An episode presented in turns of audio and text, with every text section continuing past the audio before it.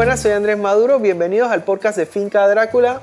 El día de hoy les traigo un programa muy divertido con mi amiga Leticia Abdala de Cali, Colombia, con la que vamos a hablar sobre el trabajo que ella ha hecho de conservación de semillas de orquídeas a largo plazo. También vamos a hablar sobre la producción de orquídeas y sobre el cuidado de las catleyas. Ella nos va a hablar un poco de las recomendaciones que nos da para tener catleyas bonitas y creciendo saludables que florezcan mucho. Sin más preámbulos, le tenemos aquí a Leticia Abdala.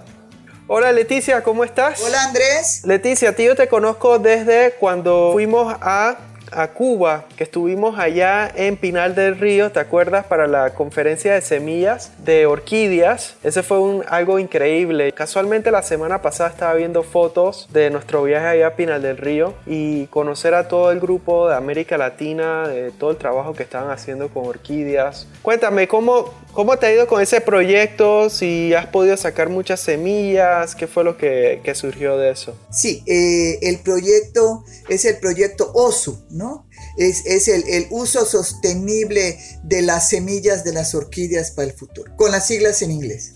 Sí, para hacer un banco de semillas. Banco de semillas. El plan era que muchos países tuvieran un banco de semillas con las especies del país. Y eh, empezaron primero con algunos países de Asia y después vinieron aquí a América eh, Panamá contigo, aquí en, Colombia con Vicente y Leticia, o sea, Vivero Miodapa, hubo de Perú, hubo de, Brasil con Nelson, y en Costa Rica, en varios lugares. Entonces, en 2012, entonces eh, se hizo un taller, porque primero se hizo en, Ecuador, después se hizo en Costa Rica, y en, en Cuba se hizo un taller para que cada país presentara lo que estaba haciendo con las orquídeas. Ah, tú presentaste una presentación muy buena de tu, de tu laboratorio de, en, el, en el... Sí, sobre el proyecto que hicimos acá de los artistas, no me acuerdo.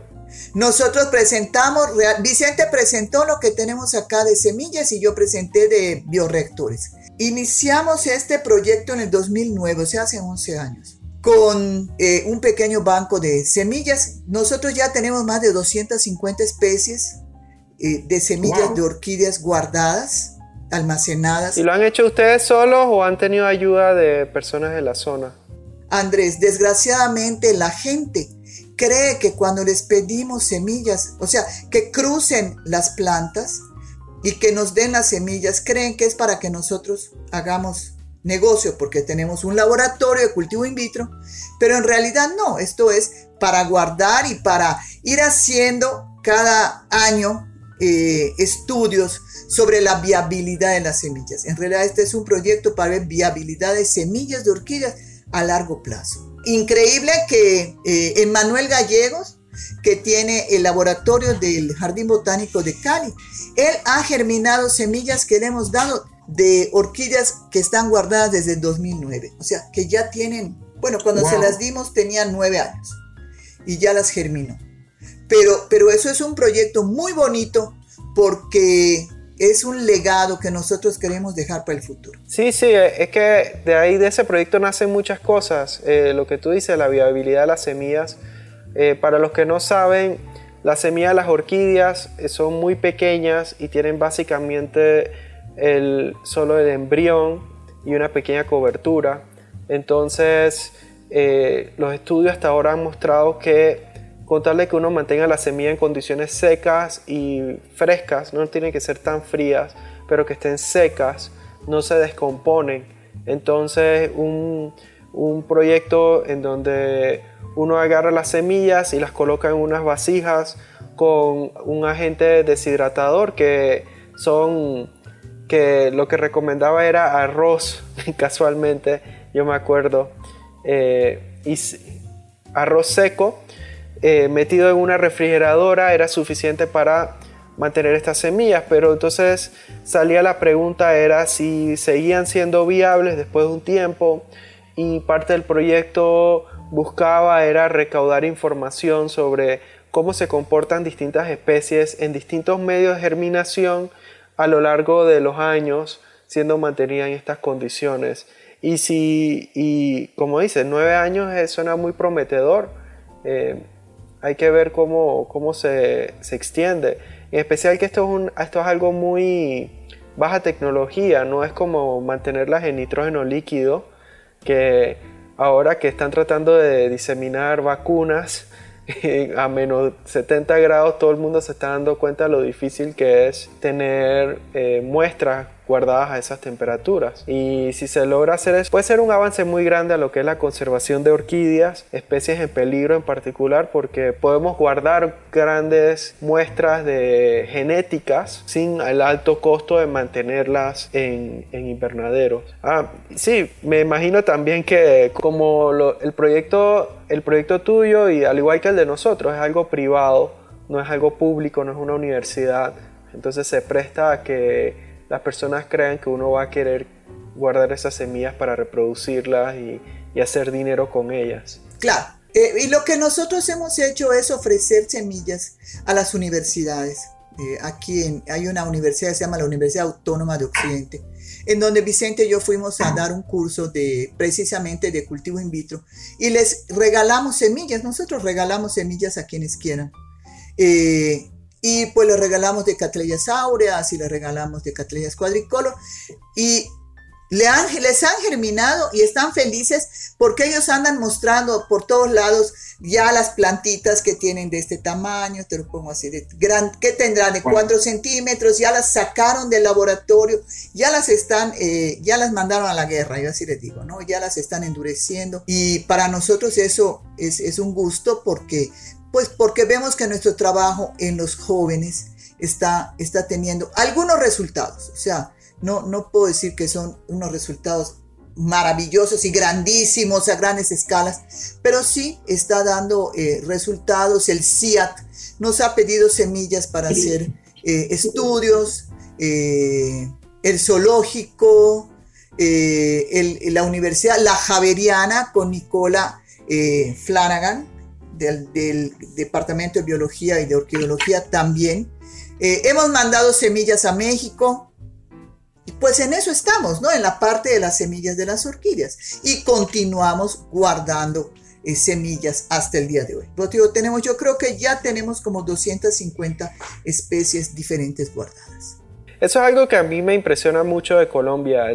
ustedes han hecho varios proyectos. El proyecto de Nicola Flanagan de conservación Circun Situ que busca que las escuelas en Colombia conserven las orquídeas que vivan en la zona y ella hace unas matemáticas que son increíbles, que en Colombia hay cuántas escuelas, son 4.000 escuelas, algo así. Yo creo que sí, sí, sí. Sí, 4.000 escuelas y hay 4.000 especies de orquídeas, así que si una escuela en Colombia cuida una especie de orquídea, pueden conservar todas las orquídeas del país y es una forma de involucrar a las comunidades a la conservación de las plantas, mantener las plantas cerca del lugar donde viven para evitar que haya selección artificial en el desarrollo de las plantas y también para fomentar la conservación de estas plantas y que se adapten a los cambios climáticos claro. en el lugar donde crecen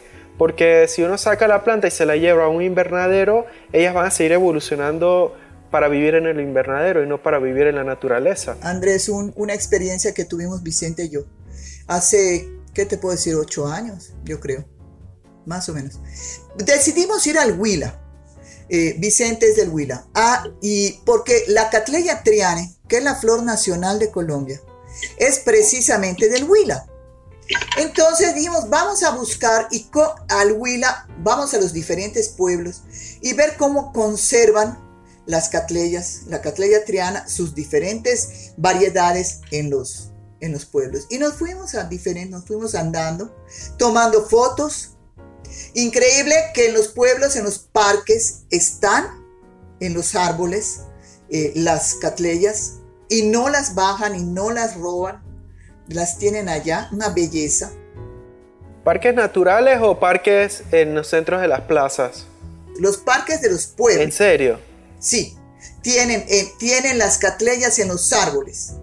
Entonces, eh, con eso, pues le tomamos fotos y todo. Es más, en, la, en el AOS, en la revista de la AOS, salió un artículo que nosotros publicamos, eh, donde, que se llama En busca de la Catleya Triane. Muy bonito.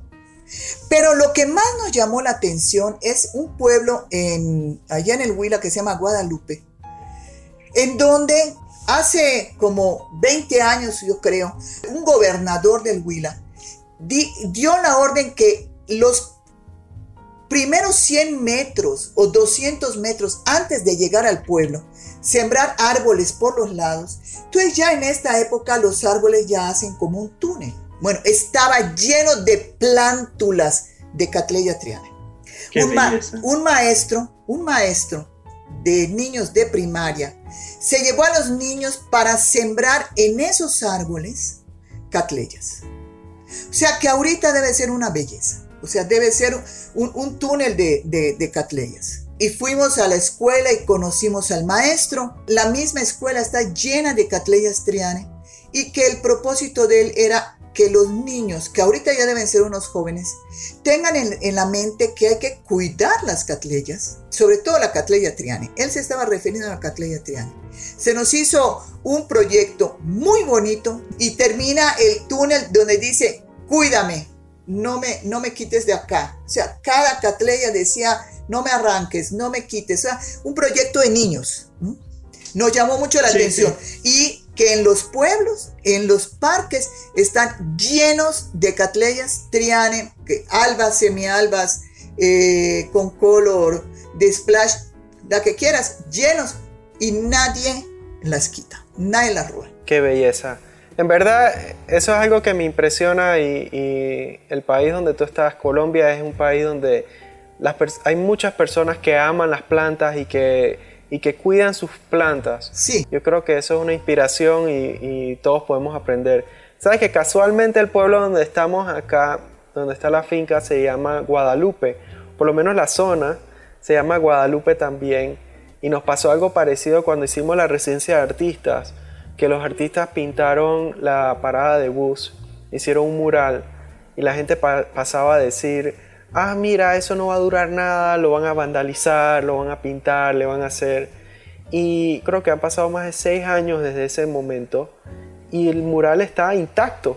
Las personas del pueblo se han apropiado del mural y lo están cuidando. Y eso es lo que ha funcionado en, en este caso de las orquídeas. La conservación de las plantas no es solamente un problema ecológico, sino un problema social, en donde hay que atender qué son las situaciones sociales que están llevando a las personas a sacar las plantas de la naturaleza y hay que atender esas situaciones para poder que ellos no solamente dejen de sacar las plantas, sino que las cuiden y preserven el ecosistema.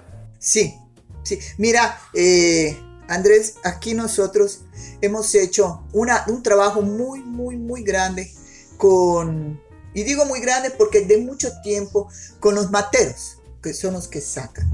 Nosotros siempre les hemos dicho, además de sacar, porque van a seguir sacando, no saquen todo, porque sacan todo, se van a quitar el pan, porque ustedes de eso viven. Y si sacan todo, no van a tener que sacar.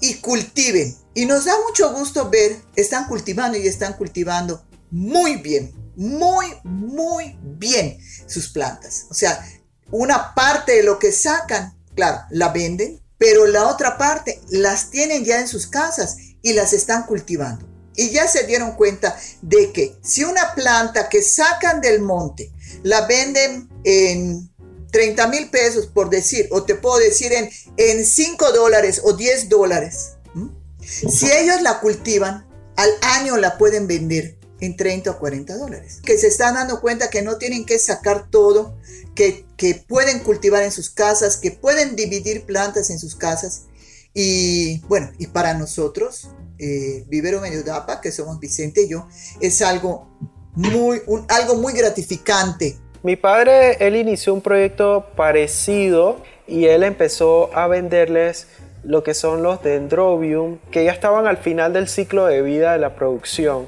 a precios casi que simbólicos, para que ellos los vendan y así eh, evitar que tengan que usar su, sus ventas de plantas sacadas de la naturaleza.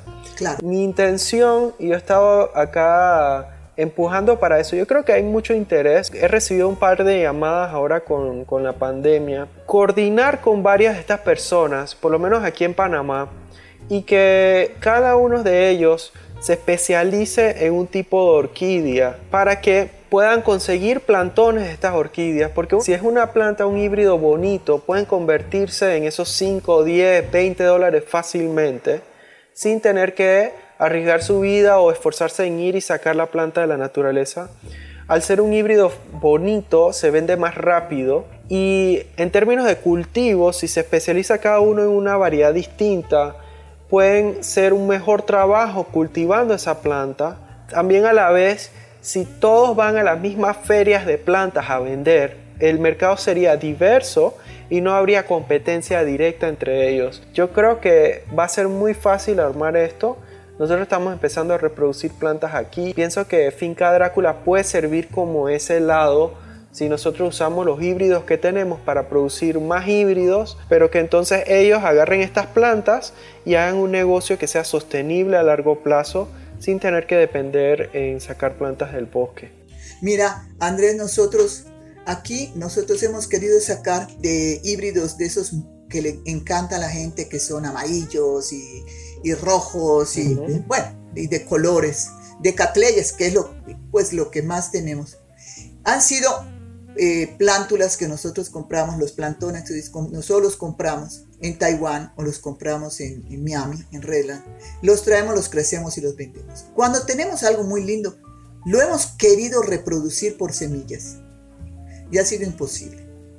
Eh, hemos querido cruzarlos con especies de acá. Pues eso es interesante. Yo, yo de lo que he visto, por lo menos con los dendrobium, pasa algo interesante que es que eh, muchos de, los híbridos de Dendrobium son lo que se llama aloploides que agarran dos secciones distintas del género de Dendrobium que no son compatibles.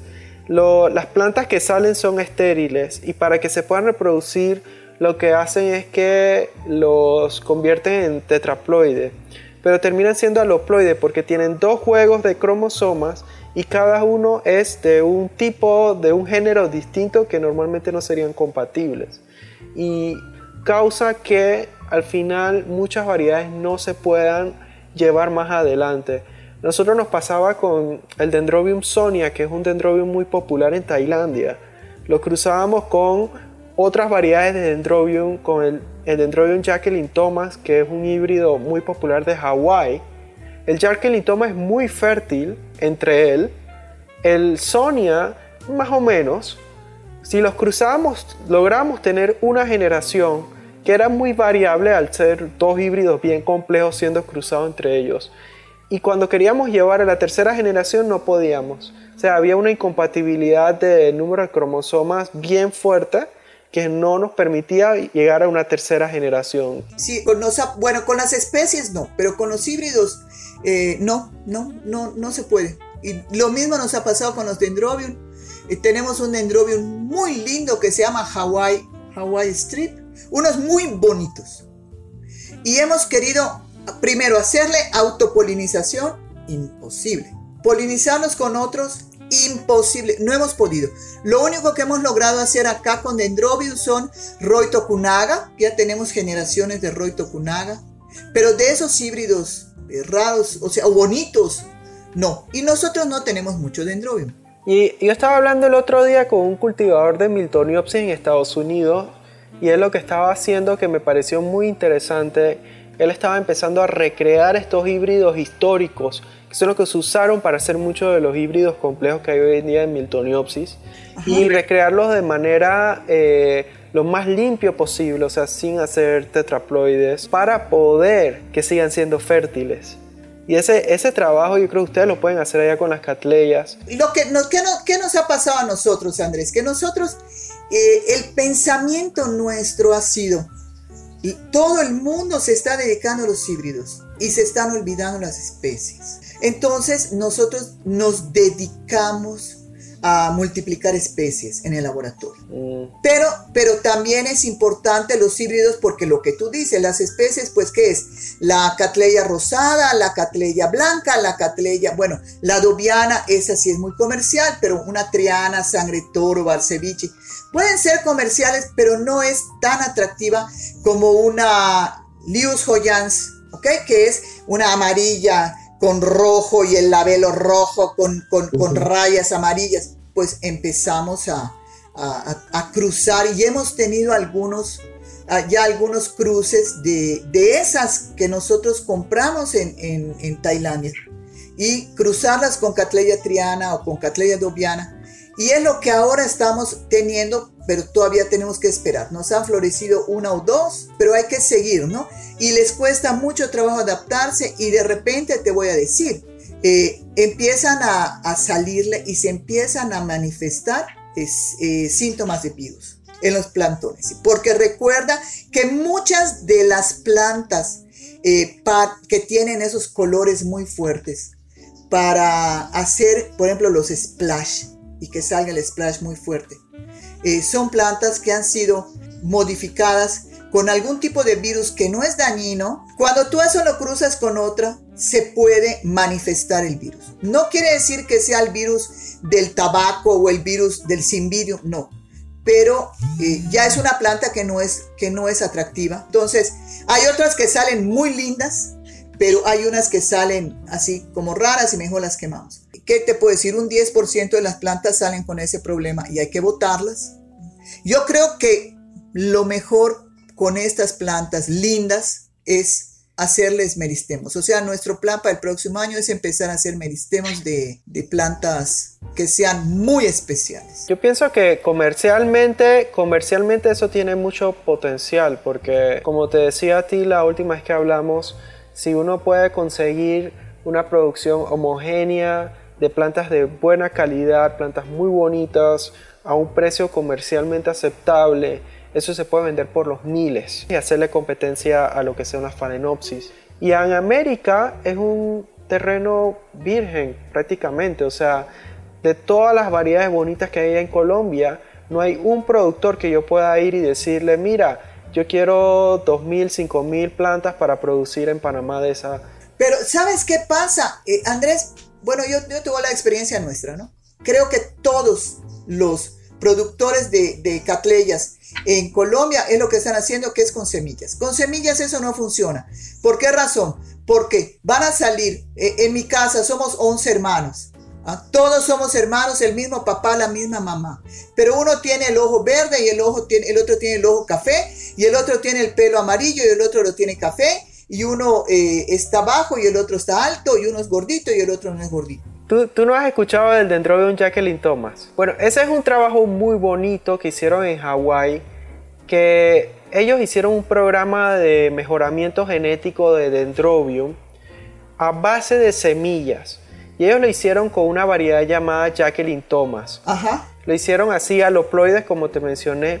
Pero después que sacaron la variedad base, que el Jacqueline Thomas base, empezaron a seleccionar por el largo de la inflorescencia, el número de flores por inflorescencia, número de inflorescencias por plantas por año, baja estacionalidad, tamaño planta vigorosa, aroma de jazmín, flores grandes y lo lograron. Y son plantas que se pueden producir por semillas y salen homogéneas. Yo te puedo enseñar una siembra de esas y tú, tú vas a jurar que son meristemas.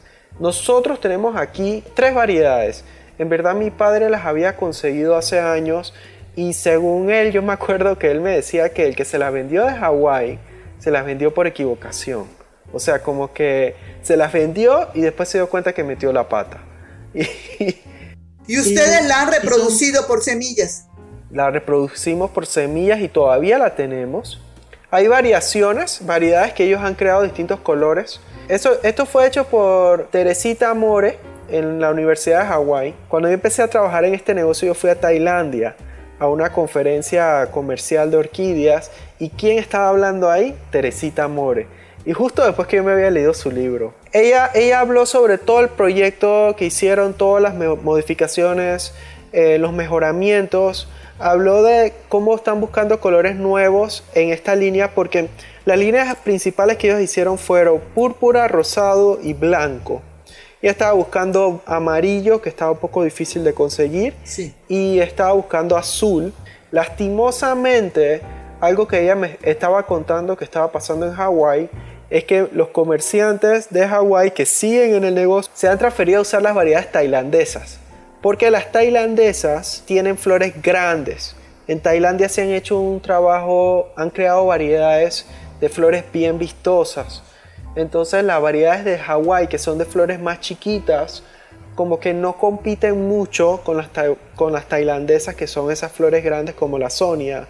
Y eso, eso yo creo que todas esas variedades que hicieron en Hawái se van a quedar en el olvido, o sea, no, no se van a aprovechar. Mira que voy a empezar a, a entrarle un poco al dendrobium, porque nosotros realmente estamos más orientados hacia hacia las catleyas, y hacer híbridos de catleyas y, muchas veces no lo vas a creer. Hemos vendido eh, cruces de catleyas que hemos hecho antes de que florezcan. Y de repente cuando florecen son cosas tan bonitas, tan, tan bonitas que decimos, ah, hubiéramos esperado y los veníamos más, más, más caros. Pero bueno, no. Estamos haciendo mejoramiento genético en Catleya triane, estamos haciendo en Catleya quadricolor. Eh, algunas barcevichis nos han salido muy lindas. Leticia, tío, te conozco desde cuando fuimos a, a, Cuba, que estuvimos allá en Pinal del Río, ¿te acuerdas? Para la conferencia de semillas de orquídeas. Ese fue algo increíble. Yo eh, todavía me acuerdo, casualmente la semana pasada estaba viendo fotos de nuestro viaje allá a Pinal del Río. Entonces, quería empezar eh, que me hablaras un poco sobre el cuidado que tú le das a tus plantas y que tú has notado que requieren las catleyas distinto a las demás orquídeas. Eh, Podemos empezar con la luz, con la iluminación. Sí, eh, las catleyas necesitan una luz de más o menos, o sea, un, hay que cultivarlas definitivamente en luz, pero no a luz directa del sol. Le gusta la luz, pero no directa del sol. Es más o menos eh, bajo una polisombra, nosotros decimos sarán, de 60%, una sombra de 60% más o menos. 60% de sombra. Que eso es como alrededor de 50 kilolux de iluminación, más o menos, como el punto máximo. Eh, te voy a decir cómo te das cuenta si tu planta tiene una buena luz o no tiene una buena luz. Si yo tengo una catleya que es verde oscuro, con un, bueno, un verde divino oscuro. Como esta. No. Yo la veo verde oscura. Sí, pero no florece. Y dices, uy, pero esta mi planta está muy linda, tiene un color primoroso, pero no florece. Le falta luz. El, el color de las hojas de la catleya debe ser verde manzana. Verde manzana. Verde manzana. Como un verde como un verde amarillento, bien clarito. Verde claro, no amarillento, verde claro, ¿ok? Entonces, esa es la luz, esa es la luz. Ya sabes que esa es una planta que tiene una buena iluminación. Y esa planta te va a florecer. Seguro te va a florecer. Bueno, eso es con respecto a la luz. Ok. En cuanto a sustratos, ¿qué, qué sustratos recomienda? Nosotros recomendamos. Eso ¿En qué tienes sembrado eso? ¿En, una madera? un coquito. Una estopa de coco. Ah, en un coquito, ya lo vi en un coquito, sí. Pero eso le tienes que echar mucha agua. El coco almacena mucha agua, es bien esponjoso. Ya este está descomponiéndose, si lo, si lo toco mucho se rompe. Eh, yo he visto que en Estados Unidos lo siembran en madera, en una maderita. A mí así, así este coco no. Mira, si le ve las raíces, no tiene buenas raíces. No, está como podridas. Mira, eh, sí, nosotros, nosotros sembramos las catleyas en una mezcla de corteza de pino pátula con carbón y si es, si es en, macetas, ¿no? En, materas. Y en el fondo ponemos piedra para el drenaje. O sea que, que agarras, pones una capa de piedra como relleno. Sí. Como piedra de esas que se usan en carretera, esas negras. Esa, esa ponemos. En una, en una pota de arcilla. nosotros no usamos de arcilla, nosotros usamos de plástico. Pero hay gente que usa de arcilla, ¿ok? Sí. Nosotros de plástico del tamaño 12 o 14, o dependiendo, porque acuérdense, nosotros, dependiendo del tamaño de la planta. Una planta adulta la tenemos en 14 o en 12. ¿Centímetros o pulgadas? Creo que son centímetros. No, pulgadas, creo. Pulgadas. ¿Como así? No, eso está muy grande. A ella les gusta estar apretadas. Es como así. Les gusta estar apretadas. Como así, como así. Ah, entonces son centímetros. Dos centímetros, así, como así. Sí. Eso es como un pote de 6 pulgadas aquí en Panamá, que aquí somos medio gringos. Ah, ok, listo.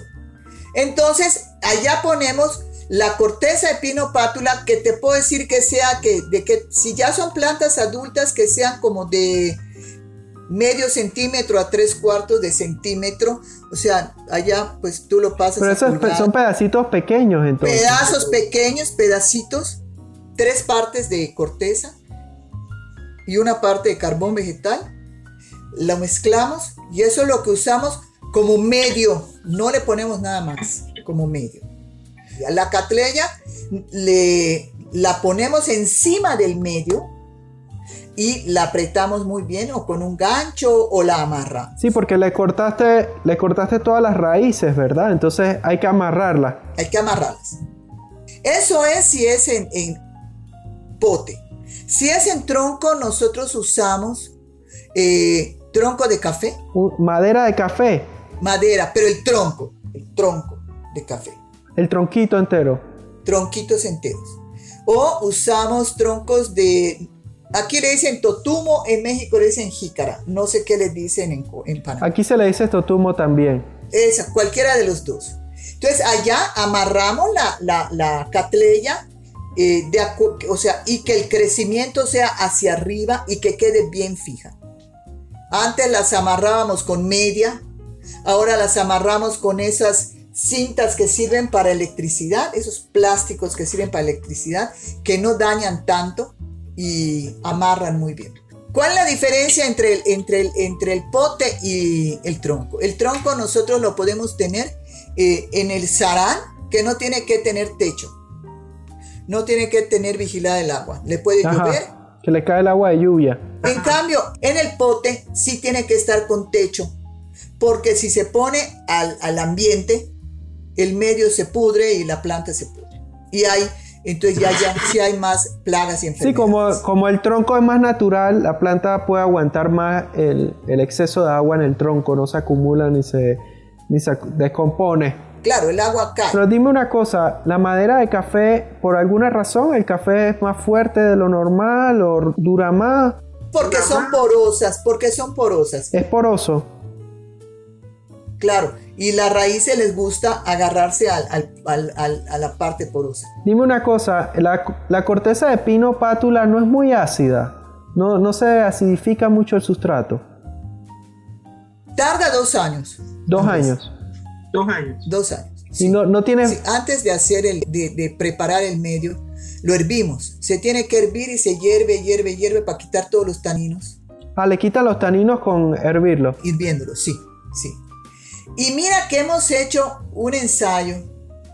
Eh, cuando fuimos a Singapur vimos que allá en el jardín botánico tenían unos tubos de PVC con oncidium entonces nosotros llegamos y agarramos tubos de PVC y le pusimos eh, las hojitas de un pino que se llama acícula de pino para, para darle lo rugoso.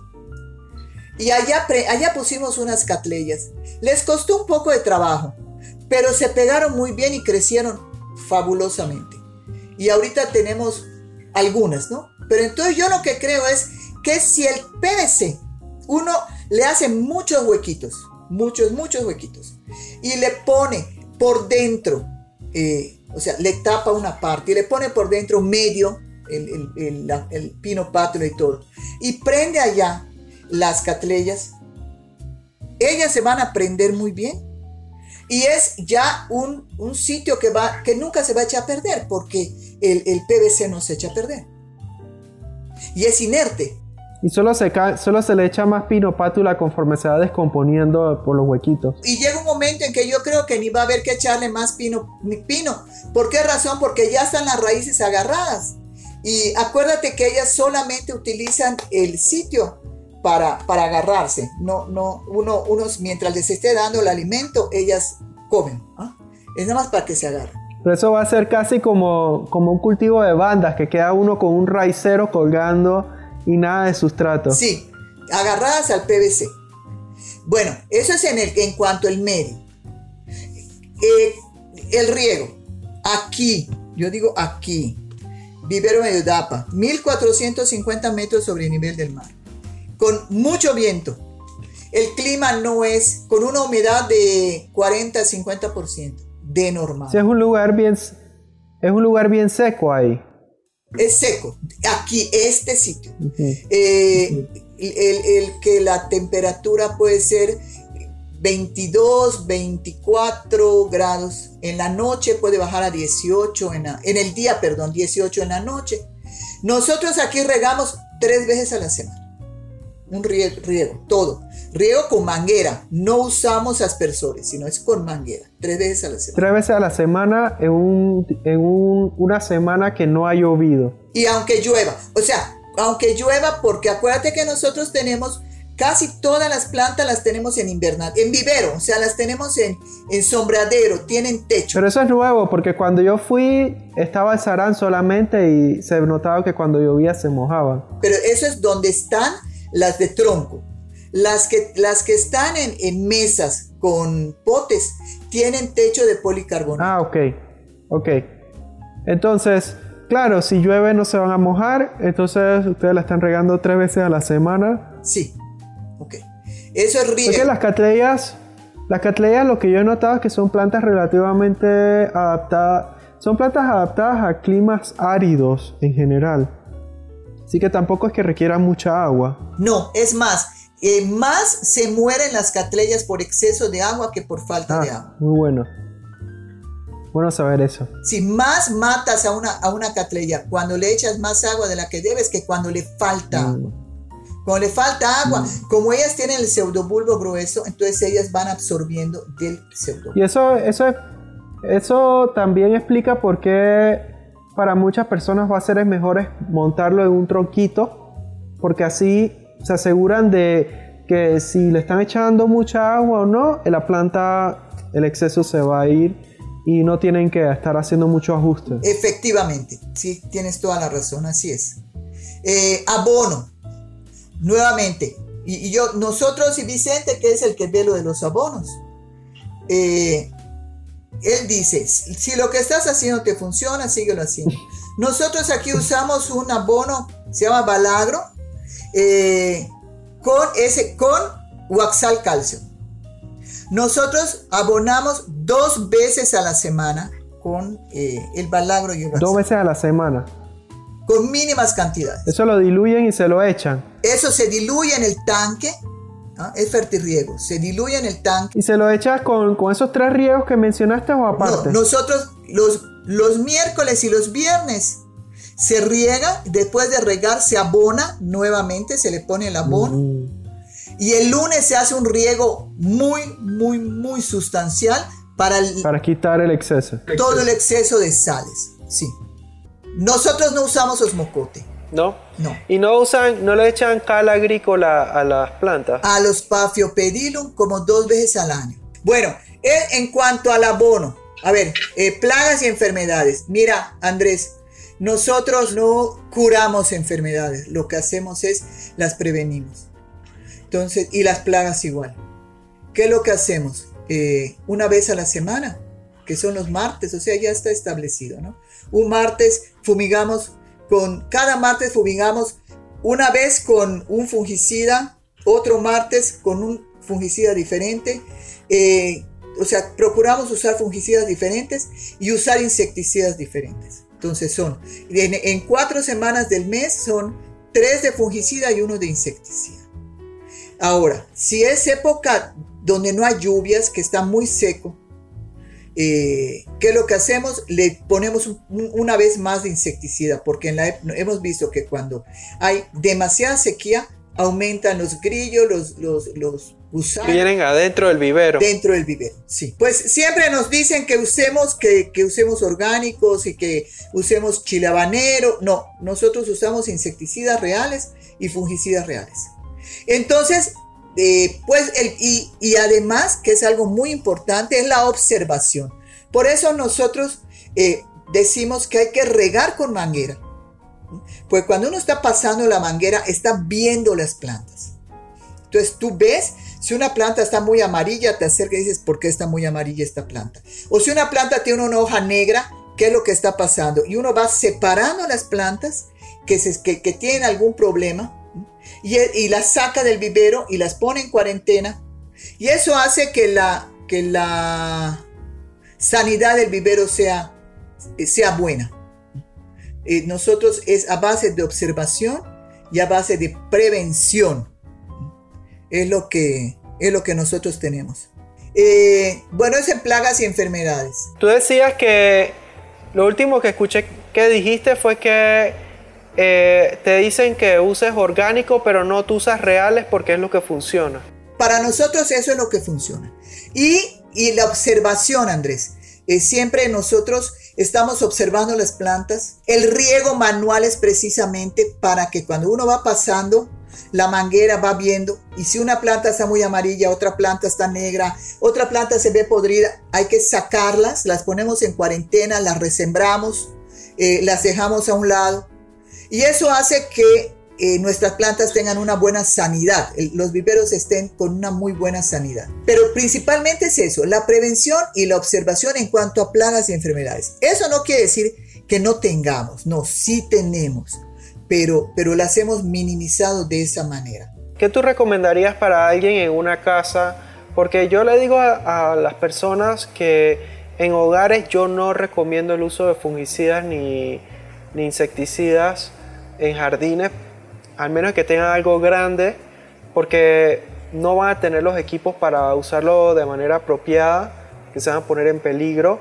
Claro. Y eh, en la mayoría de los casos, no son monocultivos grandes, o sea que un control preventivo, como tú dices, en donde uno controla la cantidad de agua que agrega a las plantas y una buena nutrición, eh, no es necesario llegar a los recursos de tener que echarle estos, estos productos. Creo que cuando uno tiene una buena, una buena observación, una, unas plantas fuertes que están bien nutridas eh, y un buen cuidado, no hay necesidad.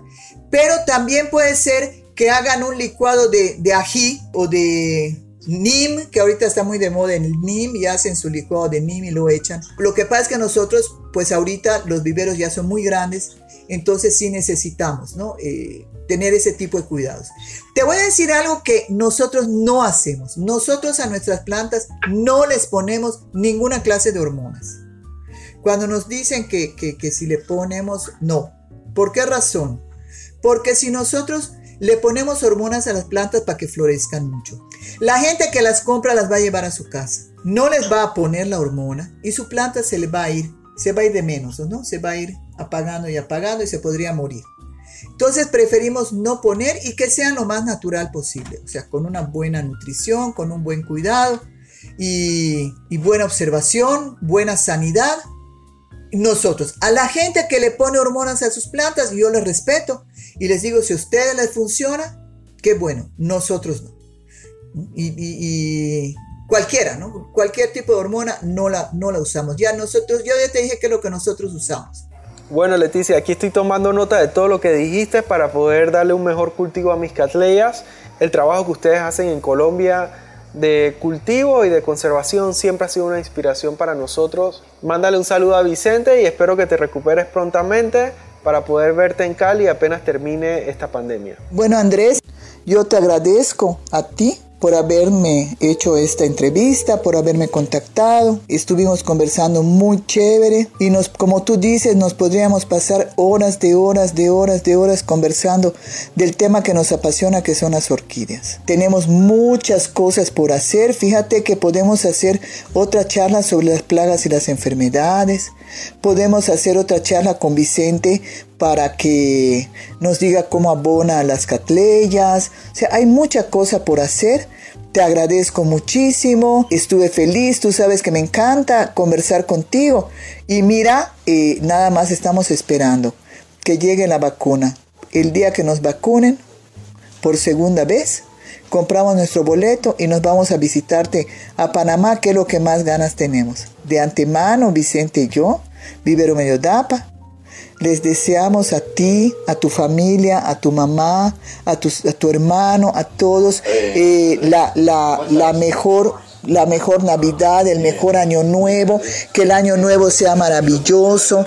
¿ah? Y muchísimas gracias, seguimos en contacto. Un abrazo muy grande. Si se encuentran en Panamá y quieren comprar catleyas y los materiales para el cuidado de las catleyas, pueden entrar a nuestro website fincadracula.com donde tenemos un catálogo muy extenso y entregas en todo Panamá. Recuerden suscribirse a nuestro canal de YouTube y seguirnos en Instagram y Facebook para estar atentos a nuestras próximas publicaciones. Muchas gracias por llegar hasta ahora y hasta la próxima.